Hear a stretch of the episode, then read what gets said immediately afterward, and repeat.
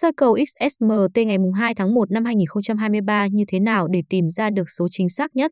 Để tìm được số lô chính xác nhất thì hãy áp dụng những phương pháp khác nhau. Hãy so sánh với các cách với nhau theo gợi ý của các chuyên gia để tìm ra con số may mắn. Thứ hai, ngày 2 tháng 1 năm 2023 sẽ đến lượt Phú Yên quay số trúng thưởng. Người chơi cần quan sát lịch sử kết quả sổ số để tìm ra những con số đặc biệt.